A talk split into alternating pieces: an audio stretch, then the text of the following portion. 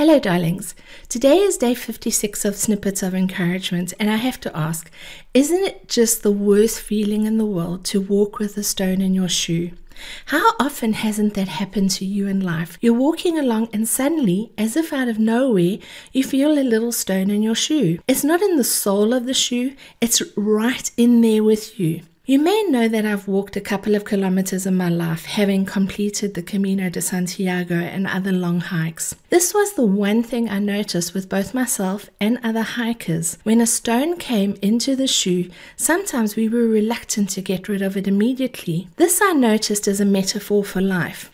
Often we are walking along, minding our own business, everything is rosy, and suddenly a little nagging hindrance arises on the horizon of our lives. Often we are loath to deal with it immediately, and for whatever reason, we allow it space in our life, and therein lays the problem. You see, when you have a stone in your shoe, all sorts of things occur. You see, when you have a stone in your shoe, all sorts of things occur.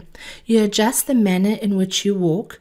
You may scrunch up your toes or push them forward in your shoes or push the heel as far back in the shoe as it will go. While it may not immediately become obvious, this arrangement of your walking style may lead you to lean forward as you walk or limp slightly.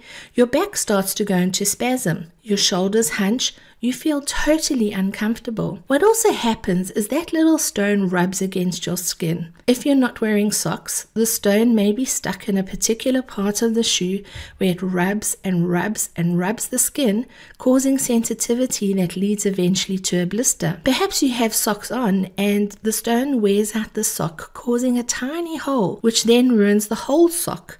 The worst is when you're a woman wearing stockings or pantyhose. They immediately become laddered and need to be thrown out. What is also amazing about having a stone in your shoe is the amount of mental resources you assign to that tiny irritant. You think of ways in which to rotate the stone so that your pain, you think of ways in which to rotate the stone so that your pain and inconvenience is reduced. You think of what an annoyance it is. You think of all the things you're busy with and why you can't immediately remove the stone. You think of where the next convenience place is to stop to remove it. You think of why it always happens to you. Just when you don't need it, another stone shows up.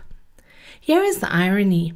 We often tolerate that stone much longer than is necessary and often cause ourselves great physical pain. We make excuses why we can't remove the stone. There's nowhere to sit, we're in a hurry, we're going to be late, it's raining and there's no shelter, the backpack that I'm carrying is too heavy and inconvenient to remove. The excuses and reasons we create for not removing the stone become ridiculous. And yet, when we decide to stop, remove the stone, and continue, the stone is quickly forgotten about and life continues as normal. Now, each of us have experienced figurative stones in our life's journey, and each of us have behaved in one or more of the ways that I've described. Oftentimes, that stone is so tiny, we are willing to pay it no heed, and yet, Today, I encourage you to look for the little stones that are causing you discomfort, pain, irritation, annoyance. Deal with it.